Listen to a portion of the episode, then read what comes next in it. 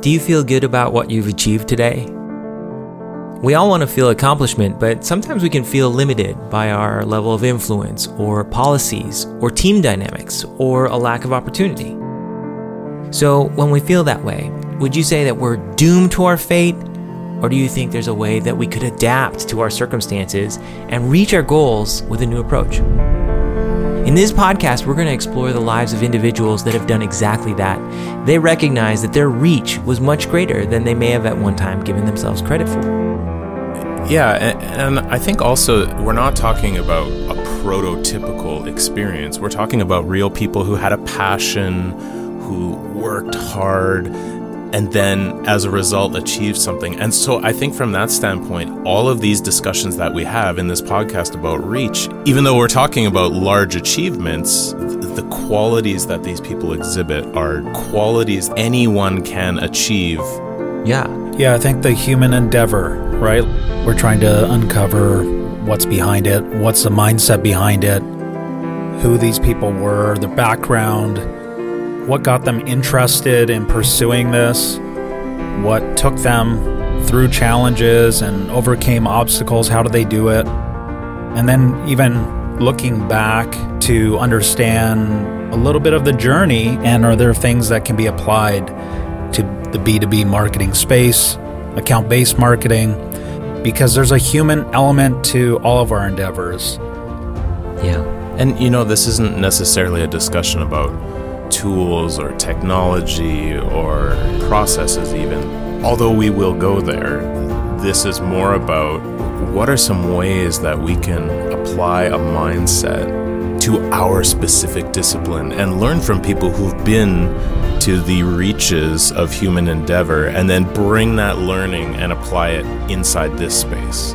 So, thank you for joining us on the maiden voyage of our B2B marketing podcast. This is Reach. Well, it's nice to meet you all. My name is Hiromi Matsumoto. This week, we have over 60 combined years of marketing experience on deck. My background has primarily been in digital experience design, but we're here with agency founder and CEO Jason Thorgierson. Hey! Also with us is Chief Creative Officer Garrett Krinsky. Hey, everyone. So, for this episode, we got to speak with Bob Cormack, who participated in the 1977 American Bicentennial Everest Expedition. And Jason, I know you took lead on this one. When did this story cross your desk? Like, how did you learn about Bob in the first place? Yeah, so here at UVS, we place ourselves as a guide helping companies to reach a goal or the summit, which is why we use the metaphor of summiting a mountain. And originally, I was looking for someone to share that story with the team, just to provide inspiration for what ultimately we're trying to help other companies do. And I found Bob's story on Reddit. And I thought his view on it was interesting because it was almost like the accidental summit. Like it, he could have cared less in a way about reaching the summit. And so his perspective was, to me, even more intriguing to Yeah. understand why. So, you know, why did you do it? I reached out to Bob, asked him some questions, and then asked him if he'd be willing to share his story, you know, with the team. That's that's basically how it started. Yeah, well, I'm really glad you did. I, I know I learned a lot from Bob. In this first segment, we were interested to understand the makeup of a successful mountain climber. And what circumstances lead to someone conquering the highest peak in the world? Do people like this experience fear at all? And if they do, what motivates them to extend their reach? my father died when I was one year old, and my mother moved out here from Illinois when I was five years old. I was looking through my folks' pictures just today, and the picture on our ranch, we were, we were sitting just east of Colorado Springs, and there, 15 miles away, was the Front Range and Pikes Peak. It just that was the backdrop for the for the whole farm. So I fell in love with the mountains right then. I mean, I never really fell out of love with them. My friends and I got started going through caves in the mountains, and there's all kinds of places in caves you can't get if you can't climb a wall somewhere, a little short wall. So we said, well, we got to learn how to climb. Well, I think I was 12, really, and we bought a book by Gaston Rébuffat, the French mountain climber, called On Snow and Rock, written in the 50s. Basically, it told you how to climb. What they said about leading a climb there is that they said the leader must not fall. That was the, the leader must not fall. For me, it was never really getting to the top of anything. It was getting places I was interested in. Eventually, it became I kind of really enjoyed the uh, collaboration between people. You know, I had never heard of Gaston Rébuffat. I, I'm just Googling him right now. He does seem like maybe he's kind of a kindred spirit of Bob because, according to Wikipedia anyway, he also started his love affair of the mountains at a very young age, even though he was from France. I think he was like 14, it looks like. And he grew it into an entire career, but it all started because he had that love of climbing mountains. So, you know, it's funny how these kinds of qualities or motivations can come across the ocean in a paper bound book, and someone in rural Colorado could pick that up and just instantly be able to feel a connection like, hey, you know, this is my people right here, you know? Yeah, there are people who've gone before you and you can read their book, you can digest their experience, but having that curious and inquisitive mindset to get there, you know, it helps to be adaptable as you're learning and as you're doing in the future. Yeah, for sure. It was interesting talking with Bob. It was clear this meant something to him. That mindset for a leader that, yeah, if the leader falls, who are they going to follow?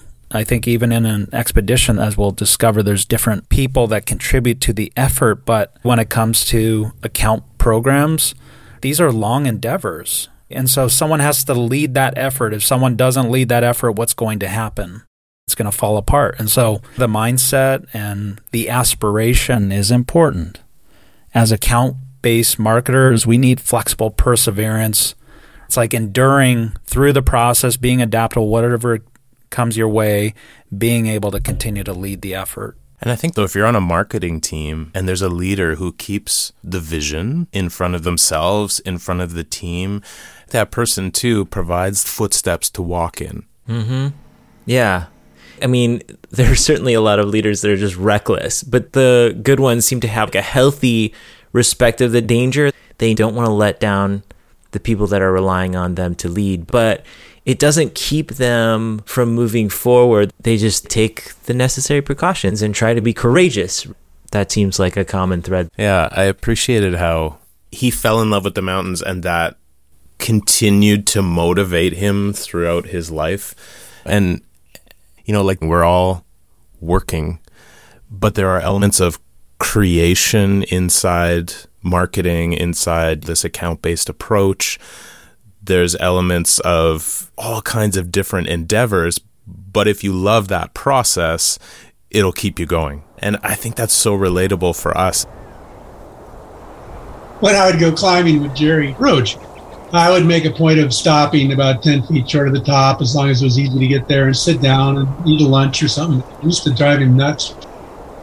and then we'd argue about it. So, well, what about trees? Trees can be the tallest. Well, you don't have to climb trees. I mean, come on. Highest point, don't you climb?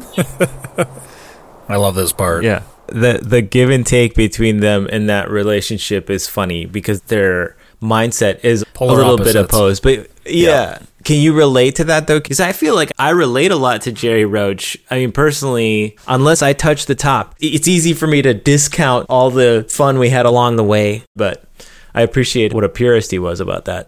And I think part of this is just like what's truly important, right? Like, you mm-hmm. know, getting to the top of said peak. You know, sometimes that can become a distraction and a roadblock for really understanding what true success is. Right. This mm-hmm. so reminded me of the interplay between sometimes our team and the client and having this honest discussion about, hey, what is real success here? And oftentimes they'll have a metric in mind, a conversion metric, whatever. But true success may be as simple as like, okay, we want to move one person to take this specific action. And just being that simple about it so that you don't get 10 feet from the top and someone's like, hey, there's a tree, I got to go up it. Let's get on the same page. Let's understand what's truly important and then let's achieve that together. Yeah, absolutely. Everyone can have a different approach, but we need to establish that we're heading at least to the same summit. Yeah, and, and, I think also there's a difference between conquest and exploration. You know, if you're a true explorer mm-hmm. and you have that mindset, it really helps you to just be present. For the conquest, nothing is of value except for standing on the top. But for the mm-hmm. explorer, everything's of value. And it seems like Bob had this idea that he could enjoy being in the place and the process of getting there just as much as the achievement. It opens opportunities, right? It's kind of remarkable to consider, as Garrett was saying, some people only have in mind the conquest, and maybe they don't get that experience because they're so close minded to other things, other experiences, or being open and collaborative. Having a humility about yourself and being adaptable creates opportunity. I think this quality of humility keeps coming up during this discussion. And having that empathy, it enables the adaptability. You know, and so on a team, there's a team dynamic there that he's clearly talking about. He enjoyed literally the process of collaborating. That is the cool thing about mountain climbing. It's not necessarily linear, but the result is all pushing upwards. It, climbing a rock, if you do it a certain way, it's kind of like a substitute for life you got a perfectly obvious goal get to the top of this rock, right? And it requires skill, it requires care, it's a little bit dangerous. You have to cooperate. You either succeed or you don't. It's very clear afterwards whether we're successful or not. It feels like passionate people like Bob, they can find these metaphors in day to day life, and they usually have a passion. Sometimes it's it's football, it's cooking, it's whatever, and they need that outlet because it helps them to digest the complexity of everyday life. They're observant to how they're solving problems in this encapsulated, framed experience. And they're able to digest that and turn that into something they can use for more complex projects, more maybe practical endeavors in life. I feel like that's kind of what this show is about. A hundred percent. Yeah. Phil Trimble thought, well, geez, I could lead him trip to Everest. Why not? And he's thinking he knew somebody at the embassy in Kathmandu, and the guy said, Well, they're all booked up for the next 10 years. But there's a rumor that all you have to do is convince the Nepali government that you're serious and have a, a serious chance at it, and you can get it. Permit for an 8,000 meter peak. So he knows a couple mountaineers, you know, uh, Arlene Blum was one, and says, Can you find me some real mountaineers? They didn't want any famous people along. Famous people tend to be prima donnas and they kind of take over the trip, right? They want to be the big guy. They want to be at first. They want to be on top and, you know, all that. And I never cared about that. I mean, I was more interested in the teamwork and, and the mountains themselves. Arlene found Gerry, and I had been climbing with Gerry before, so Gerry recommended me. Gerry knew that I would be a good support person. And he needed to support people. And he knew I wasn't going to compete for the summit because basically I wasn't even sure I wanted to go to the summit, to tell you the truth. Kathy and I were driving home from skiing, and he called me up while we're driving and says, Hey, would you like to go to Mount Everest? I said, What? And he invited me, and I said, God, Gerry, I don't, I don't know. Let me think about it. And I thought, really, if I turn this down, I'm going to wonder the rest of my life if I should have done it. So I said, okay, I'll go. So nonchalant. yeah. Invited him out for a pastrami sandwich. sure, I'll go to yeah, Everest. Sure. sure. Yeah, yeah, yeah. That's... What, I'm open All Friday. That's cool.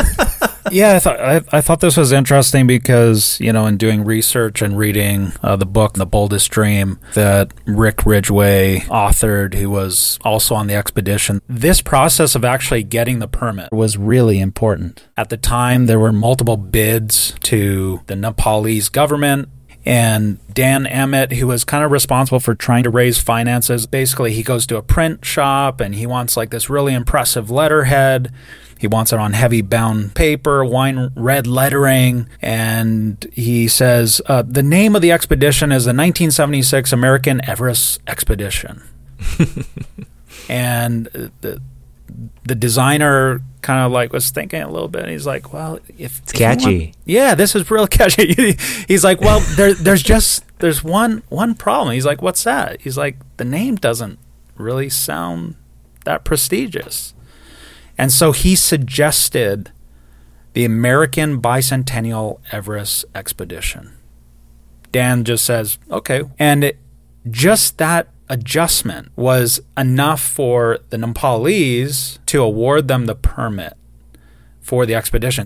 All the other things Nice. that came after it were really contingent on getting that permit. So just being Yeah. willing to be flexible in our approach to put forward what's going to be, you know, the most memorable, the thing that's going to speak the right way to the right audience. That was a key consideration. And as marketers, that's a key component to communicating with accounts. Does the message gain recognition with the individuals that we're seeking to communicate with? And it's like if they go into that meeting with the government and Dan doesn't allow the designer to make that change or isn't open to that change, maybe a non starter for their expedition. You know, and so it, even in that moment as a marketer, there's a key there to listening, to being fluid. Maybe there's better ideas than what you came to the table with. Yeah, and I mean that's probably why you don't want people that have a big ego. that to me is the teaching here is that the famous person wants conquest for themselves in this instance of going up Everest. Whereas Bob's story is more about let's get to the top together. Let's accomplish the goal together. You know, let's use the funding, create the film for the greater good Not too many prima donnas. not too many prima donnas yet. This whole mindset of account based really takes the focus off of self and puts the focus on that account. And so just that recognition of we need a team of people who share that mindset and who are not devoid of ego, but have enough self awareness that that is the more important goal. Yeah. You guys have built teams over the decades. How do you do that? Is there a litmus test for choosing people with those qualities or is it about creating an environment where you know, encourage people to be adaptable or Yeah. you feel this in hiring, even. When someone clearly cares about other people, you can feel that, right? Mm-hmm. Those are the types of people you need on the team because this mindset is all about being invested in what someone else wants to do. yeah. You know, those are the people that you need on your team. Sounds like a, a little bit of empathy that they can empathize with others or empathize with the goals of a project. I think also having defined your own core values and finding people that reflect similar core values. Not necessarily the expertise or the experience that they come with, but are they team centered or self centered? Surfacing some of those truths can help in terms of forming the right team. They understood that even here, right? That they're saying, hey, we don't want famous people. So it starts with understanding yourself and your organization, your your goals, and what's important to you. Yep. Yeah. No prima donnas. We only want post Madonnas. Yeah, we don't post want Madonnas Madonna are from amazing. we don't that want have- Madonna from like 1981. We want 1997 Madonna, right? Madonna who's learned something and then is willing to be a little bit humble, but maybe adds a surname and is no longer just Madonna. You know, like that's artist formerly known as Madonna. Yeah. yeah, hashtag Madonna, at sign Madonna, shout out. So lots to take away from Bob's story so far, and a lot of parallels in developing the account-based mindset.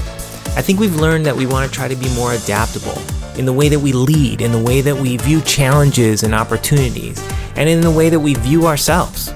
We really appreciate you joining us for this first episode. And you know, if you've ever been intimidated by a new assignment, please subscribe and tune back in for our next episode as Bob and his team start their ascent at base camp. They talk about the death zone being above 8,000 meters, but really the whole mountain is a kind of a death zone. How does Bob adapt to severe circumstances on his way to one of life's biggest achievements? We're going to explore all that and more next time on Reach.